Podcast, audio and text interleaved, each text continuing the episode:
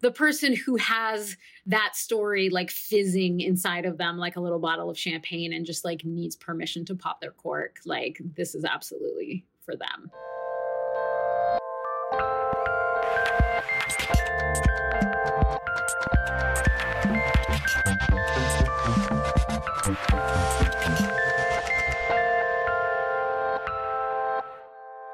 Hello. Welcome, greetings, and thank you for joining us yet again at uh, The Feminist Present, where we use the gift of feminism to figure out what's going on. I am Laura Goode. And I'm Adrian Daub. I have no chill about our guest today. Like, as I listened to the rough cut, I was like, I think I've just gotten more practice since we interviewed Cheryl Strayed, that like it's gotten a little easier to be chill, but like I had no chill about Melissa Febos. I, I struggled I struggled. I have to say, she's she's just. I mean, I guess with the the Zoom age, like you know, that, that, whole thing, like picture people naked. Like, no, you just picture someone just like from the neck up. I feel like it, it makes it a little bit easier. Yes. Like, well, but you're a head in the jar, so like you know, like. uh So I mean, like, yes, your books are brilliant, and you're smarter than I'll ever be. But um also, you have no lower body as far as I know. You're just a box, yeah. just a box like the rest of us. I mean, yeah, I've been such a fan of Melissa's for such a long time. I was kind of like running the tape back in my head of how long I've been reading her work, and it's got to be something like 10 years. Right, right. Um, I have read all of her books and I'm going to shout them out one by one. I, I actually wanted to shout out the person who first recommended me Melissa's work was the sex worker and activist and incredible feminist Lorelei Lee. I once asked her what she thought the best sex work memoirs were because there are a lot of them and they aren't all the best. And this was like Whip Smart. Melissa's first book was like top of her list. And I read it and I was so not disappointed. It's a phenomenal book yeah. about sex work, about addiction, about coming of age, about many things. Then she follows that up with The Incredible Abandon Me, which we sort of reference in the mm-hmm. conversation vis a vis her sea captain father, which Abandon Me is such a challenging premise that I think she pulls off with such panache. It's a book about the fear of abandonment, where it comes from, and how it behaves through an entire life's worth of relationships. And, uh, you know, as she talks about in the book that we're talking about today, Body Work, that evinced some ethical concerns that she had to then confront. And then the only book that I'm missing before Bodywork is the incredible memoir Girlhood, which I don't even know how to describe it except to say that like it is feminism. Um, and like every feminist should read it. But anyway, with that long-winded intro, today we are talking about her craft book Bodywork, which I think has been hotly anticipated for a while. Certainly by me. Yeah, certainly by me and I think also by others. But like Melissa has really emerged over the last couple of years as a real authoritative speaker on the craft of writing, and in particular on the craft of personal nonfiction and um, the art of writing about your navel without shame. is yeah, one way yeah. I would characterize it. But how would you describe body work? Yeah, it's a it's a defense of navel gazing done the right way, right? Yes. It's pushing back on the notion that somehow there's something less than writing personally focused creative nonfiction. On the other hand, there are really interesting questions that it brings up. Yeah. And you can do it badly. Mm-hmm. Ultimately, you know, she's an essayist and a memoirist and not a critic. Um, but it's not hard for a critic to read out of it a certain set of aesthetic proposals, mm-hmm. suggestions, norms, and sort of say like, yeah, if, if that is the path you want to go down, here's probably how you want to do it. Yeah. Or here, here's what worked for me, and here are some things that I think are a little questionable. Mm-hmm. Um, to me, that it felt both extremely generous, extremely personal, but at the same time, uh, you know, there's certainly things there that I underlined and was like, must reread my own essay, and make sure I don't do this. You know, like totally. which is which is like given given that you know she and I lived very different lives, yeah. um, right down to the sea captain fathers, which I do not have. I think is, is something quite remarkable, and I really think that the amazing teacher she must also be really came through very beautifully in our conversation. Oh my God, I'm so jealous of her students. Yes. Can you imagine how long the waiting lines must be for her classes at Iowa? I mean, people must like ritually sacrifice things to be in her class. Uh, um, just a quick, uh, quick note, dear listener: do not sacrifice things to get into classes. It's not a good idea. You know, Melissa would not want that. You know, you get the whole goat spray. You know, like mess. Like who who has the time to clean all that up? We know that that farm animals are easy to come by in Iowa, and yet. Let the goats live. well, I guess if I had to like boilerplate summarize this book, which no one is demanding, but I'm going to make myself try, it would be something it, like do it. it would be something like anything less than the barest truth is boring and here's some tips as to how to coax that out of yourself mm-hmm. you know because Okay. it's not like Yeah. ev- even if you sit down with every intention of writing the barest truth you know that's hard to do Yeah. you know and and there's there's self-sacrifice that's inherent in that too. So i just think it's such a generous book in how she you know we talk about how she illustrates nonfiction ethics through her own fuck ups Yeah. and uh, i just I, I think it's incredibly generous in that way. And i honestly think this book is going to change some young authorial lives you know? Like i, I think this is a real a real act of feminism Yeah, this book. Yeah. Well, should we just? Uh, I mean, I feel like we've we've we're preambling a lot, and and really the the best the proof of the pudding will be in the, best is in yet the to come. Yes. Uh, Yes, total. Well, I do want to mention that um, I don't know what time is anymore, but this book, Bodywork, comes out on March 16th from Catapult. I've already been recommending this book to people, so you're going to want to get that on your list ASAP from an independent bookseller. yeah. Anyway, thank you for joining us once again. We will walk ourselves across this feminist bridge once again. Here's us having a wonderful conversation with the wonderful Melissa Febos. Enjoy.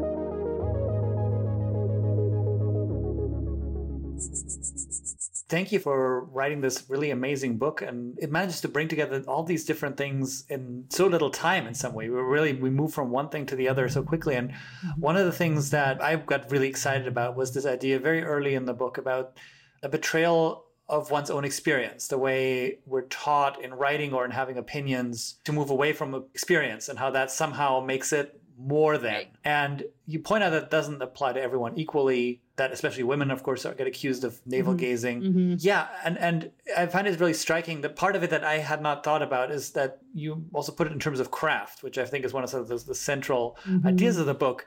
That you know, it's evidence of craft if you move away from your experience.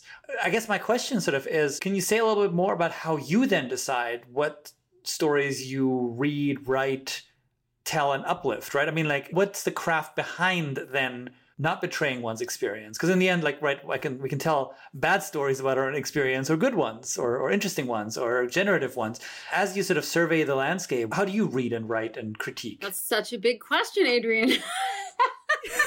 Um, but first of all, I just want to thank you for being so kind and generous about my book. I could say more about that, but but it's really appreciated, especially at this point when very few people, other than like me and my wife, have ever talked to. I've never talked with anyone except my editor and my wife about it. So it's really nice to get the positive feedback. Oh, So- wow. Oh, that's because this hasn't come out yet. This is like hot off the press. Yeah, Okay, this is exciting. oh I'm my god we are like therapists I'm ready. I've been in therapy for 17 years and I am ready. you know, I actually just started with a new therapist and I had a session this morning, so I am primed. I was like, oh, I wasn't Oh even planning on That's like a major event, Melissa. I know. New therapist? Know. Like very how, exciting. What's your gut feeling? Is it a fit? It's totally a fit. And it's it's that weird experience, right? Where like, you know, I feel like this a little bit before interviews too, where going into it, my anxiety rises and I'm like, we're not going to have anything to talk about. I have nothing to say about this. Like, I don't have any issues or feelings or thoughts. Like, this is going to be so awkward. And then she asks me one question and I like start crying Yep. and don't stop talking for the next 10 minutes. So, um, gird yourselves. Yeah. Every time. Every time. i'm ready But in answer to your question, Adrian, which is a great question, I could try to fit the world into the answer. I will resist that urge. but I will say that, you know, this morning I was reading, I'm teaching this um, class on critical writing, like criticism, sort of for creative writers right now. And I assigned them Audre Lorde's The Master's Tools Will Never Dismantle the Master's House, which I hadn't read in a really long time. And I was so moved reading it and just so.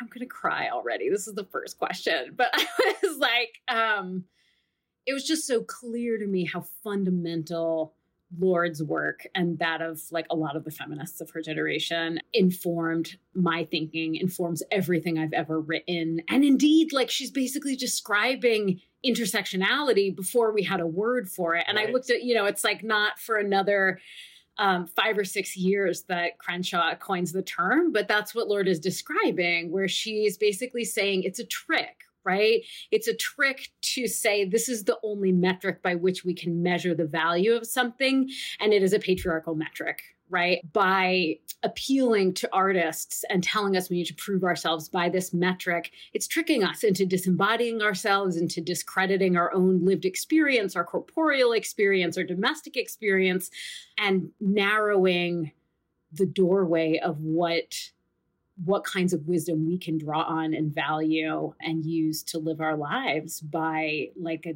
a catastrophic mm. measure, right? So I think it's really similar. And what I'm talking about in this book is just like one manifestation of this, right? Where, you know, when I started writing, I was like, okay, I have to write fiction and none of it can be based on my experience. I cannot even draw from the bank of imagery from the places I'm from. It has to be pure invention, pure intellect. And the stories I wrote were abysmal, they were horrible failures because I was completely disenfranchising all of the tools tools I had and all of the like real lived intelligence that I had. And as soon as I turned toward my own experience, mm-hmm. my work was, I mean, it's not even comparable, you know? So for me, I think it kind of had to be that clear. And of course, it was that clear that there was just no other way. Like, there was no other way for me that to integrate all of the parts of my life my bodily experience my lived experience my interior experience my emotional experience was the, mm-hmm, the route mm-hmm. to my best work and my most um, my greatest opportunities for transformation and liberation right? And i think that there's a corollary for that in probably like every area of living like right. you know women in business i'm sure it's the same thing. So i don't know I, and i think in terms of what i read like it's not a very self-conscious process, you know, mm-hmm. but I do I definitely am looking for things to read and I think about it very mindfully when I teach and when I'm building my syllabi right. like you know, my syllabi have all been like people whose identities and social experiences could be described as intersectional, mm-hmm, like for the mm-hmm, last mm-hmm. 10 years at least, you know, um, that's not even a thing. But in terms of what I'm reading, I think it's also like I, I have an increasingly refined sensor for when I'm reading something where the writer has not quite reached that point and they're still trying to sort of suppress or shove away aspects of their own experience or intelligence and i don't say that from like a judgmental point of view but the more attuned i become in my own work and self and in the work of my students the more i can sort of mm. sense and and critically read sort of the integration of an author as evidenced in yeah. the work yeah, I mean, I have to say that there's a line early in the book where you say, like, you know, where you kind of unpack this, presumption that, like, oh, no one's going to want to hear your story. But at the same time, we have the corollary where, like, everyone would want to read a story made up by that person. And and, and I put that no in the book. It's like, oh, holy shit, it makes no sense. Like, when you put like, it like that. Yeah. I mean, that is the shocking fact in my experience of most like discriminations, most bigotry. Like it's just the most the crudest logical fallacies. It almost feels like extra offensive because of how crude it is, where it's yeah. like or just like the pseudoscience of like anything used of like race or gender difference or it just doesn't hold up under any scrutiny. The second None. you blow on it it shatters yeah. you know? Yeah. Yeah. I know i know that this is not how a writing life works but as you were describing sort of your personal transformation from someone who envisioned herself writing fiction to someone who saw herself writing nonfiction i'm just picturing like melissa waking up one day and being like my dad is a sea captain. Like why would i ever have to make anything up and that's before we even get to the dominatrix part. like... I had a moment once where I was doing an event with a very clever friend who was like the interlocutor for my conversation and and and they sent me ahead of time a list of like interview questions for the event which were all fake and just like a joke. Sure. And the first question was like did your parents design your life as a Decemberist song? Like is that like how does that feel? Um, and, and which was hilarious, but also, yeah, exactly. I mean, it was. I'm like writing the song right now. Like I could sing it. I know. Yes, yes. Yeah, I'm instrumentalizing. You know, it. It was perfect. It was. It's very. They're a very funny person. Um, but there really was, you know, and I think it was less sort of like smug and more ecstatic when I was Yeah. like, wait a minute, Yeah. like I can just write from the images and places and landscapes and just thinking about like the metaphors I use. Like they don't have to be things I have no experience of. I can just use like the ocean. I was like, oh fuck, this changes everything. and then it was like my writing became good, like almost instantaneously as soon as I started using what I had inside of me instead of like groping for things I had no understanding of. Sure. Well, and I love the like just all too available metaphor of your therapist mother like telling you that the only time she starts to nod off during sessions is when she suspects people aren't telling the truth and it seems like that's a similar process of discernment to the one you've Yeah. learned to apply to nonfiction Yeah, Like, if it's- exactly. if it's not true it's boring Oh yeah, and let me tell you, the short stories that I tried to write before I switched to nonfiction were nothing if not boring. They were catastrophically Mm. boring. They were just like me, like running long, ornate, descriptive circles around the thing I actually wanted to write about. It was like I just want to go back and like make amends to every person in every creative writing workshop before I switched to nonfiction because they were also not short. They were like 25 pages of obfuscation. It was a nightmare. Should do an annotated version, an edition of them. Be like, here's what I didn't say. Yeah. juvenilia right right here is the this is what this was actually about this is and it will be a map to like everything i've written since then. Yeah. That's what ends up being the kind of the politics of this book, right? That like, because I was thinking like the the one thing that you'd hear from probably a creative writing student worried about this transition that you describe is that well I haven't experienced enough or haven't experienced anything and like that's ultimately it right that like through thinking about fiction we Mm-hmm. talk about which experiences are real and Mhm. and kind of worth it and which ones aren't Mhm. I think about that a lot about how this is really Mhm. used to kind of make certain experiences un- unsayable and to sort of say like you're damned if you mention them you're damned if you don't Right. right it kind of it can be this kind of ghostly presence yeah and meanwhile if like you know i don't want to make fun of any specific writers but like i got a recommendation like during covid where someone's like oh this very old very white british novelist is fantastic. And i read like four books and it's like every book starts with like him contemplating his dick. I'm like it, it is just like my level of interest is just like not peaked. Yeah. i'm sorry. the funny like part I, is I that just- i'm like which one is it though? Yeah no and he has a booker. Like he dick talked his way straight into a booker but like It's somehow that is like old man looks at shriveled penis like somehow was an experience that i got to enjoy like four times in four novels. And i was like i'm done because i know what book five is going to start with. And i'm like i'm sure he's experiencing it but like i'm sorry. Like it's just just um like who decided that really like is. one book would be fine right? It's a part of experience but like i know i just know like the confidence to make that the subject it really is. yeah. I mean, I really think it's just, it's totally all of the things that aren't allowed. Like, there is a precedent for men Oh, being yeah. able to do them. And I don't blame those writers for this because No. it is interesting to describe one's aging Yeah. body. It is an occasion to like wax philosophically about our own mortality and so on and so forth. But a woman describing like her aging vagina. It's just imagine, you know, there's yeah, just I can't think of a single example, basically. Yeah. Mm, it's- Joan it's- Rivers. Joan yeah. Rivers would go there periodically. Yeah, Oh well, But, yeah, but okay, she's yeah, an outlier. God like that's her. not typical. Right. Yeah.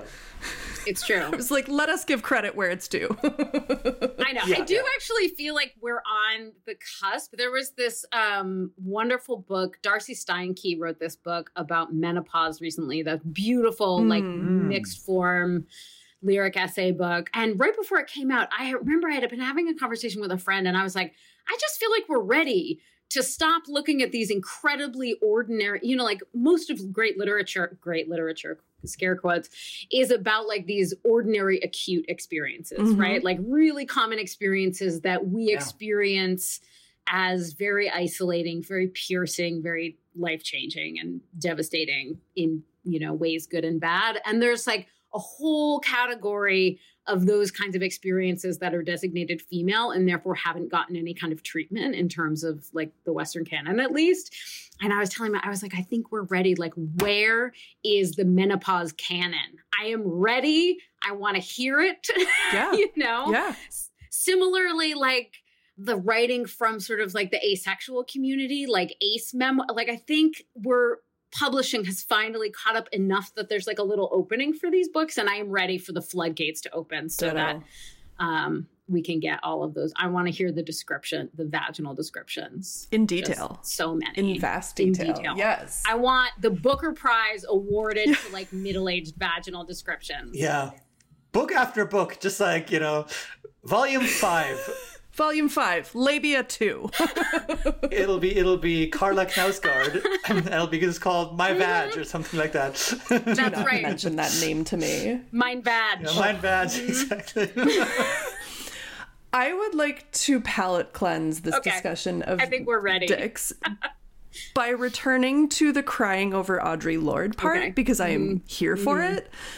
So, like the uses of the erotic seems like such a spiritual mother to this work. It's a spiritual mother to me to everything to like i just would i was like jumping out of my seat a couple minutes ago when you were talking about how like everything that feminism is talking about now is shit that black women were beating yep. the drum out about yep. minimum 40 yep. years ago probably more like 50 60 80 or 100 and like audre lorde is ground zero yep. for this, yep. right? I'm looking at I'm looking at the uses of the erotic and I have to read a little bit. Please, I'm always ready for this. Well, it's it's so inform it's so mm-hmm. illuminating to mm-hmm. body work. I mean, the erotic is a measure between the beginnings of our sense of self and the chaos of our strongest feelings. It is an internal sense of satisfaction to which once we have experienced it, we know we can mm-hmm. aspire. That sentence changed my entire mm-hmm. life, still does like every day. For having experienced the fullness of this depth of feeling and recognizing its power in honor and self respect, we can require no less of ourselves. Mm-hmm. I mean, we could go deep for four hours on just like the mastery of the diction of that incredible paragraph. But thinking about it more conceptually, I mean, it's about embodied mm-hmm. wisdom, right? Mm-hmm. It's about the intuition that lurks within mm-hmm. us if we only pay attention. And like the essay as it unfolds, I think is also about how in broad, crude terms, the more we listen to that inner voice, the yep, louder it gets. Exactly. You know? And I was thinking about that as you were talking about your process of discernment with how you can tell the truthiness of nonfiction. Mm-hmm. So I'm just really curious. I just would love to hear you talk about Audre Lorde. That's my question. But like, how do you see this work informing body work? Because it seems I mean, so crucial work, to me. None of my work would exist if it weren't for her work. There's just, you know, what would exist I know, if not really, for her? I'll stop. You know, yeah I don't know. There's so much I could. Say. I was just like, you know, raised in the bosom of like second wave feminism, and so I have a lot to say about sure. it, and, and definitely critiques of it. But I don't know. You know, like when Girlhood, my last book, came out, it was like, and I don't really blame people, but it was super annoying because in interviews, people were like, oh my God, this was so timely because of Me Too. And I was like, first of all, feminism is timely until patriarchy falls. Like it's never not timely. And Me Too is feminism, and feminism has been happening for centuries. So like, there's nothing new here. It is not a trend. It's, yeah. I have not done anything timely. This is what I've been writing about for my whole life, and and you know, women have been writing about for much much longer than that. So it's just like I am like a little pebble in a stream of this shit. Um, and I just so much of what I find myself trying to describe in my work is so in that in uses of the erotic she has that weird and perfect metaphor of like a little piece of butter in a plastic bag and how like when you massage the yellow it, butter the margarine, margarine when you yes, massage yes. it it spreads out and it's like this beautiful totally bizarre perfect metaphor for how and very dated yeah, too for yeah. how the how the what she's calling the erotic which is like could be called you know liberation integration however whatever the popular terminology is for every generation but just how it spreads how it just like spreads like an oil until it covers everything. And you know she has another line in that essay that i love where she's basically like it can apply to anything building a bookcase making love to a woman like anything writing a poem you know oh, like it's just yes. it's in everything. And i feel like if there is sort of like a thesis or like idea that's manifest in all of my work and that I'm just finding different ways to describe, it is that, right? And in this book, it's that mm-hmm. the process of writing is not discrete from any other process of sort of liberation and integration. No. It, it's happening in my relationships. It's happening when I build bookcases. It happens when I'm reading Audre Lorde. And, you know, that line that you read, like it also just taps into something so deep in me that meets it with this surge of like, sort of like giddy elation and also terror, mm, right? Mm-hmm. Because that is the that is like the the dynamic that is at the root of social movements like if we look at this if we look at this dynamic if we look at the people who are harmed by these dynamics we will have no choice but to do the work that it calls for there's just no and yes. once you succumb which starts with the self exactly yes. it's like once you start doing it you're in it like that's it you can't stop you are that is your life and that is so beautiful and powerful and terrifying because mm-hmm. it's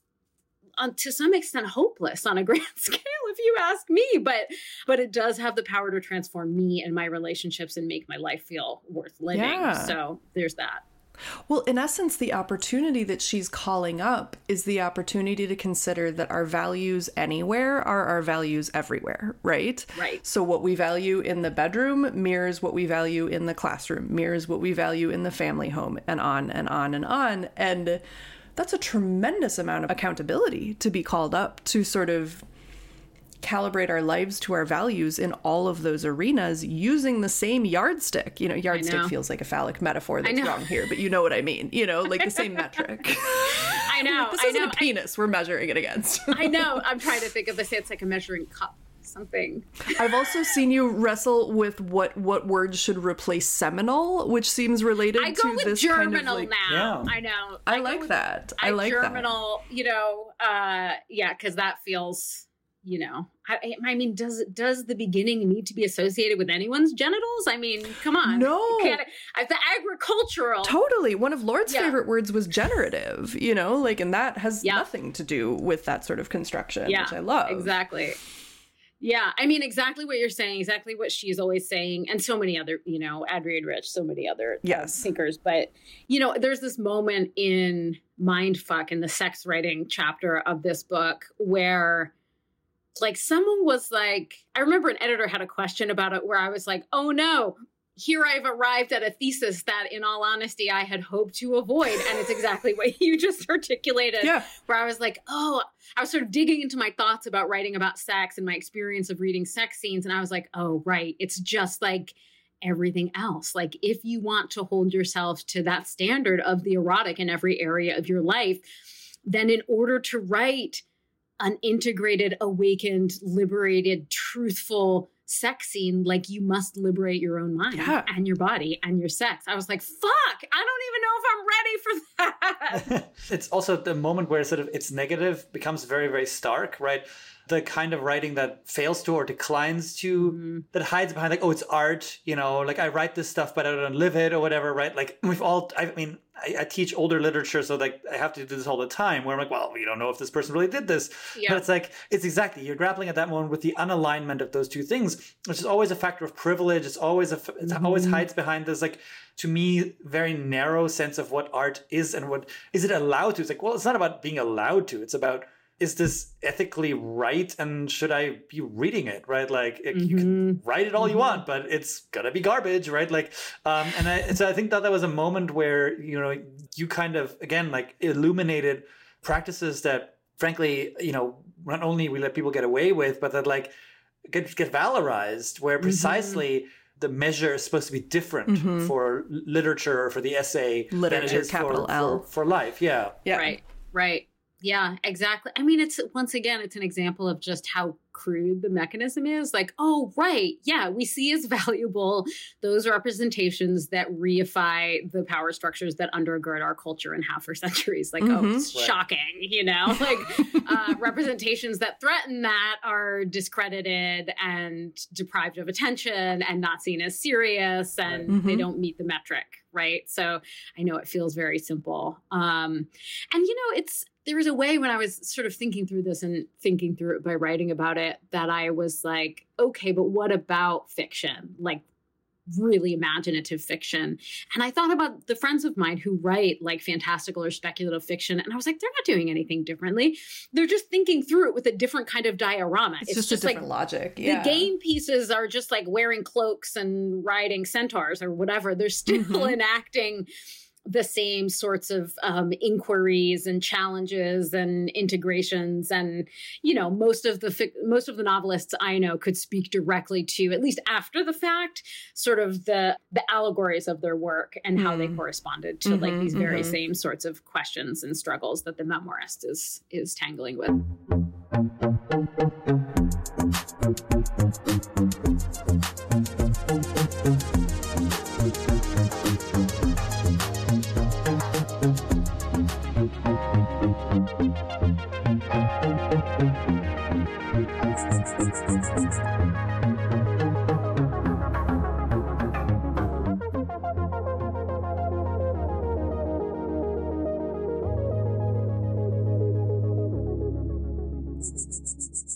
was just thinking about Mindfuck and its tremendous accomplishment, and I thought that the question I wanted to ask was like, how did you manage to pick so many of my favorite sex scenes in literature? I mean, you're firing Yay! off Eileen Myles, Cheryl Strayed, like, oh my god, heavies coming in.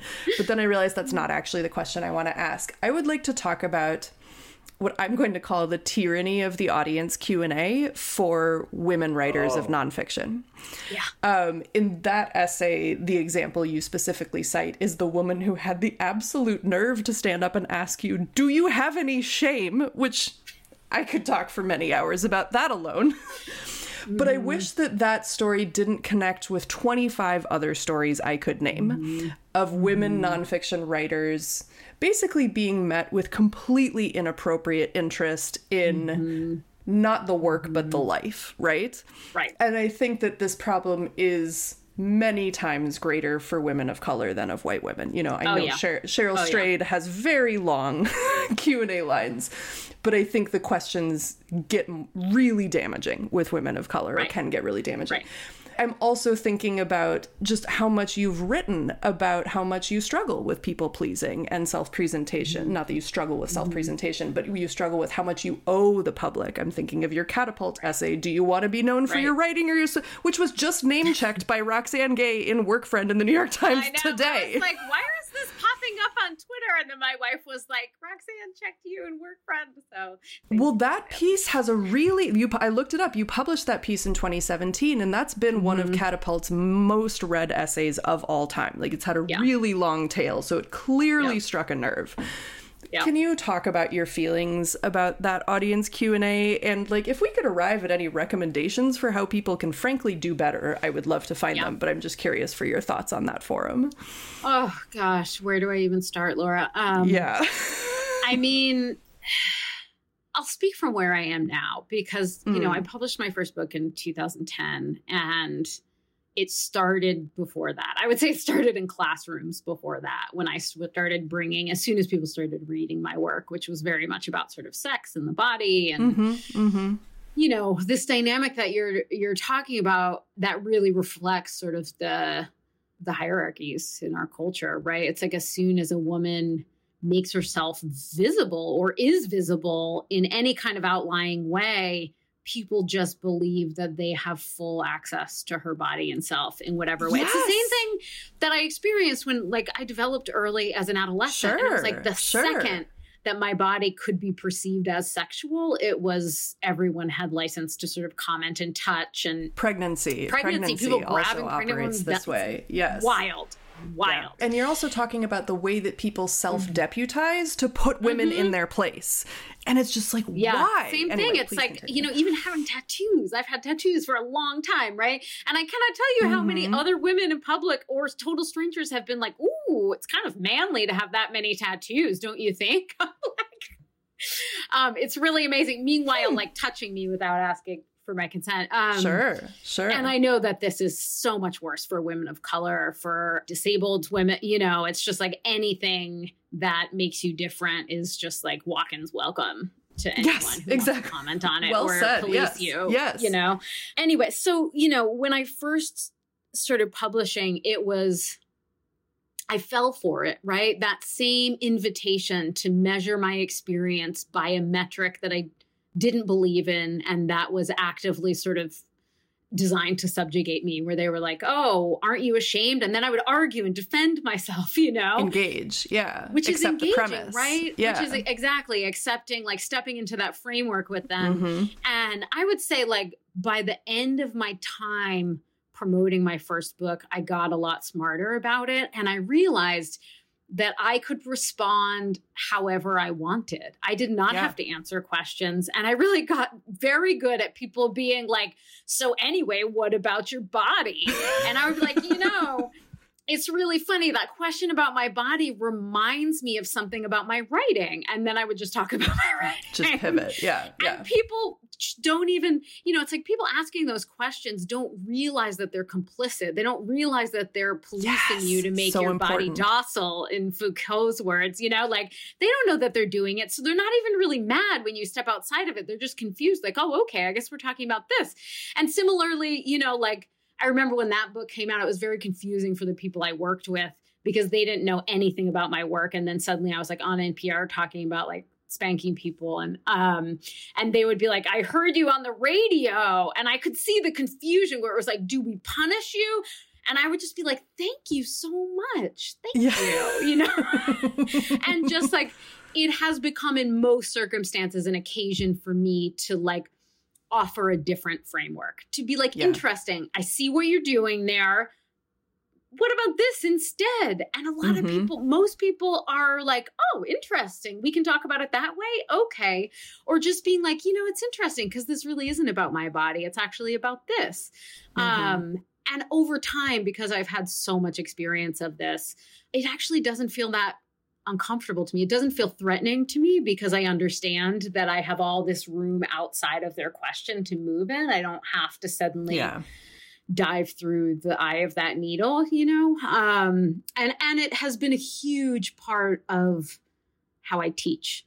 You know, I was going to say this feels very professorial. This level of yeah, skill. it's yeah. very. um It has really fundamentally informed the way that I talk about texts and the way I talk about authors and the ways that I frame those conversations with my students because they come in with the same you know, uh, conditioned responses and the same implicit biases and the same ideas about serious literature. And I'm very intentional in the ways that I talk about texts and the ways that without shaming them, I frame our work in the classroom as one of the margarine in the plastic bag, you know, where we're like, we are trying to awaken in ourselves, in our lives through an examination of texts and our own work. And it's mm, the same mm, thing I'm mm. doing in my mm. writing. It's the same thing I'm doing in my friendships, in interviews.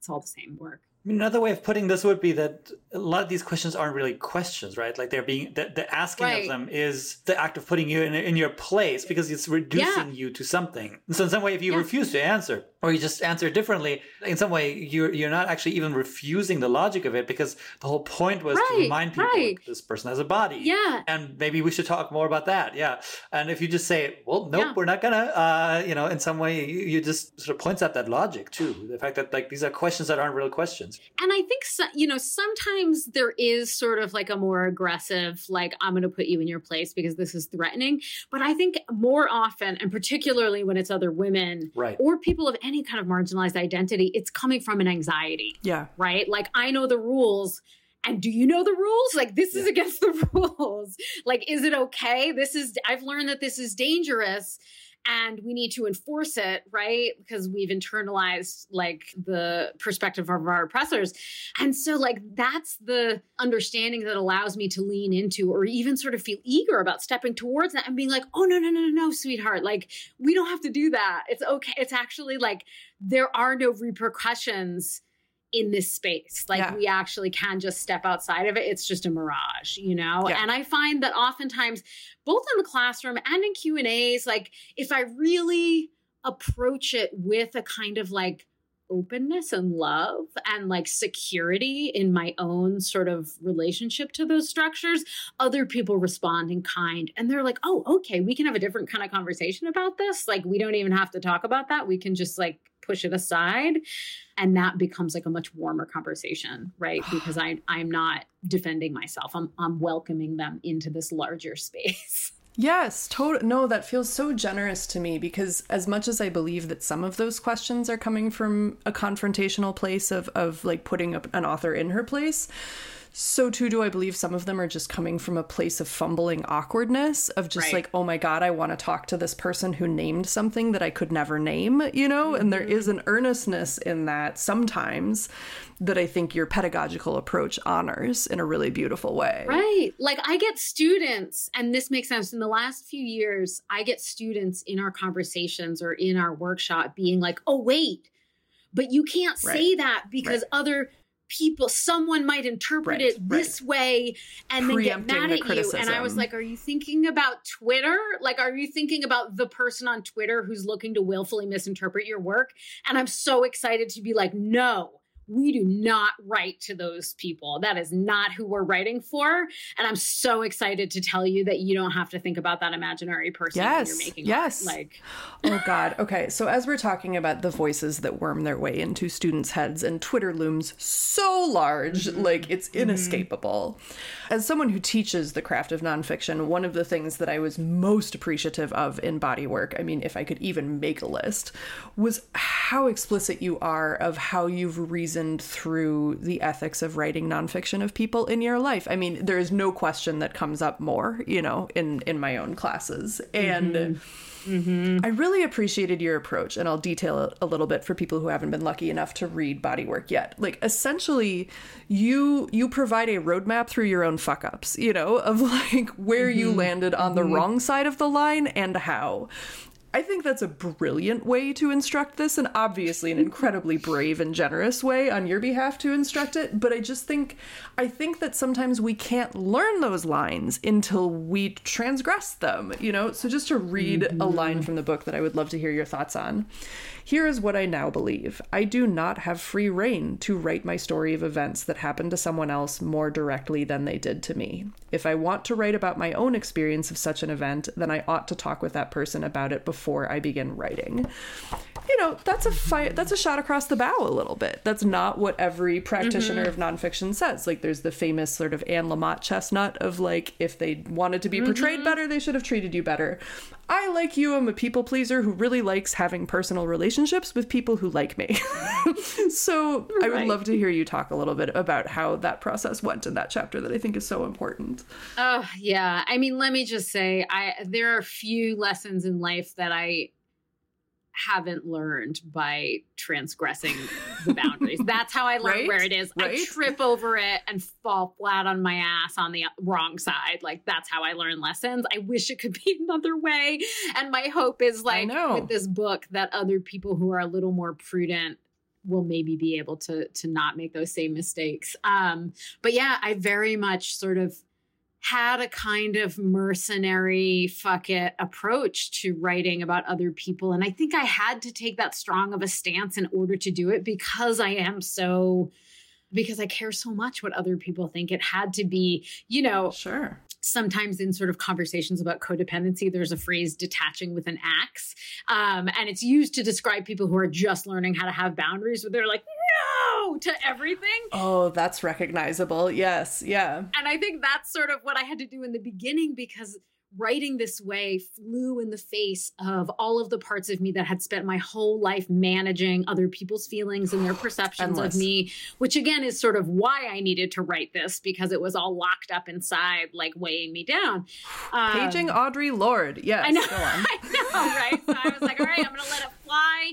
And I just have to like say, fuck it. So take a running fly at this. Um, and that's fine that's how i had to do it and then i experienced the fallout of that and mm. i'm not talking about the strangers who asked rude questions in q and a's or even my exes who sort of like had hurt feelings necessarily but like the people i love and who in every other way i am careful and tender with and and i had to do a lot of you know, reparative work in those relationships. Yeah. And with every book, I figured out where my boundaries are wh- when the conversation should start and you know it's it's tricky too because i think in order for me to sort of get where i am in terms of the work i've done and in my relationship to my work I do think I really benefited from kind of a harsher perspective on it and thinking sure. I just have to prioritize the work, right? Because mm-hmm. everything about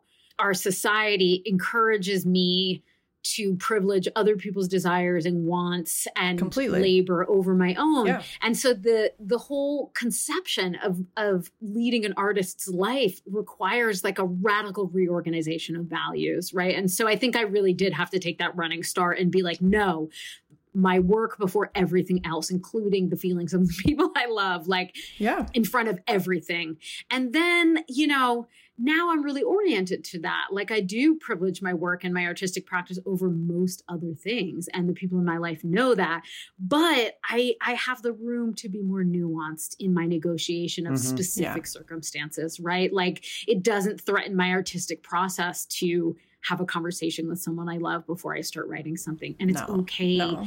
I also got out the most bottled up, intense, like secret, burdening things. And so now it's like, it's okay for me to not write something I think of writing. That's all right. I can let it go. Yeah. Like, yeah. I have relationships in my life that are more important than things I might want to write you know and the, the opposite yeah. i'm sure is going to be true again at some point where it's going to be worth hurting someone's feelings to right. write something i really mm-hmm. need to write but i can really take it on a case by case basis i don't have to have like yeah. a harsh rule of thumb that protects me from having to navigate the granular individual experiences there was something about that that felt so much more practical to me mm-hmm. than the maxim of like the writing always comes first like implicit in your stance is an acknowledgement that people might need relationships which right. just feels like a practical acknowledgement. You phrase it as let the writer win, which does seem mm-hmm. like it's this absolutist statement, but it isn't because the writer is also, you know, you say, you know, a good employee, good teacher, mm-hmm. good friend, mm-hmm. good daughter. And so it means you get to do anything if you want it badly enough. Right but yeah, um, yeah. How how badly does this need to be here, and are you ready for the consequences? Yeah. Right? Because it doesn't excuse everything, That's or right. it, it, might excuse it, but it doesn't inoculate you from the consequences. Right? It says like, oh, yeah, like that. This might destroy some stuff. exactly, and I think that goes back to this. Like, I don't actually want to go here. I'm just going to touch on it and move on. But like this larger sort of uh, national discourse around sort of the consequences of writing things and the people who are experiencing consequences are like i'm being censored it's a witch hunt and it's like no being censored is being stopped from actually saying something no one's stopping you they're just responding right yes. and that is yes. something i've experienced in my own life where it's like oh right i can write whatever i want but it doesn't mean that there won't be consequences. And for me, like going back to what feels like the core of this whole conversation with y'all, it's like if my larger mission in life is one of integration and liberation and love, which it is, like, is the power of this thing I want to write, do I estimate that the power of that is going to be greater than the power that results exactly. from being engaged in and responsible to this relationship and this person that I love, right? And it's not always a clear decision, yeah. you know? No. And and sometimes it's like the the relationship is real. I know what that means. The essay is hypothetical. Yeah. And so, like, at this point, you know, for me, it really has been a relief in some ways to acknowledge that. Like, I don't have to write everything I think of, right. I don't have to tweet it, I don't even yeah. have to say it to anyone. You know, like at this point, silence is free. Yeah, like I can withhold things, um, and it feels good to choose to protect other people sometimes like that that yeah. satisfaction can be as great as letting something fly that i've been holding on to you know well in fact frankly th- this is the part of the kind of people were mean to me online discourse that i find the most revealing it's like it's an acknowledgement of the power of your writing mm-hmm.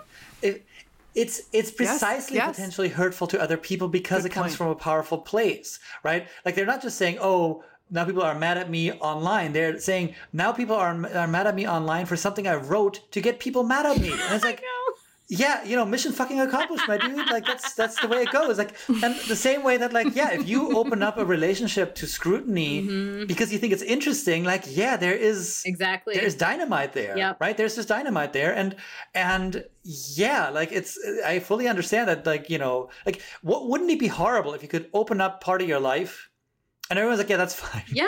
right? Like, yep. everyone's like, yeah, right? Like, it's, it was like, oh, okay, like, whatever. Yep. Like, you know, like uh, something about milk cartons or whatever, right? The power comes from the fact yep. that there are real human relationships implicit in it, which means people might get hurt. Yeah, that's what makes it interesting to write about. That's what makes yeah. me want to write about it. You know, if it was sort of anodyne topics do not have the magnetism that makes me want to write about things. Yeah. Yeah, absolutely.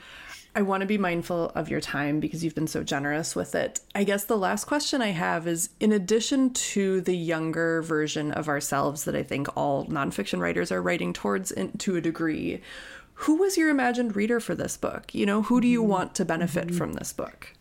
You know, with every book, I have this sort of same answer. And I, with every book, I think it's going to be a different answer. Like, I think I'm going to have someone else in mind. And it's just, I don't every time. And I really think it's, it's, basically someone who fits the profile of my younger self, right? Like I'm just writing into the thing that I needed, you know, the thing yeah. that would have relieved me yeah. sooner. And all of the, which doesn't mean someone who fits like my demographics necessarily, but the person who has that story like fizzing inside of them like a little bottle of champagne and just like needs permission to pop their cork. Like this is absolutely for them you know i yeah i picture i picture this book with a lot of pleasure in the hands of like a young female writer at about mm-hmm. 18 or 19 you know yeah. this could change yep. the whole course of that person's path you know that's yep. yeah yep. I, I well, I, like my hope is like whoever those writers are like we'll get an extra book out of them because they got that permission sooner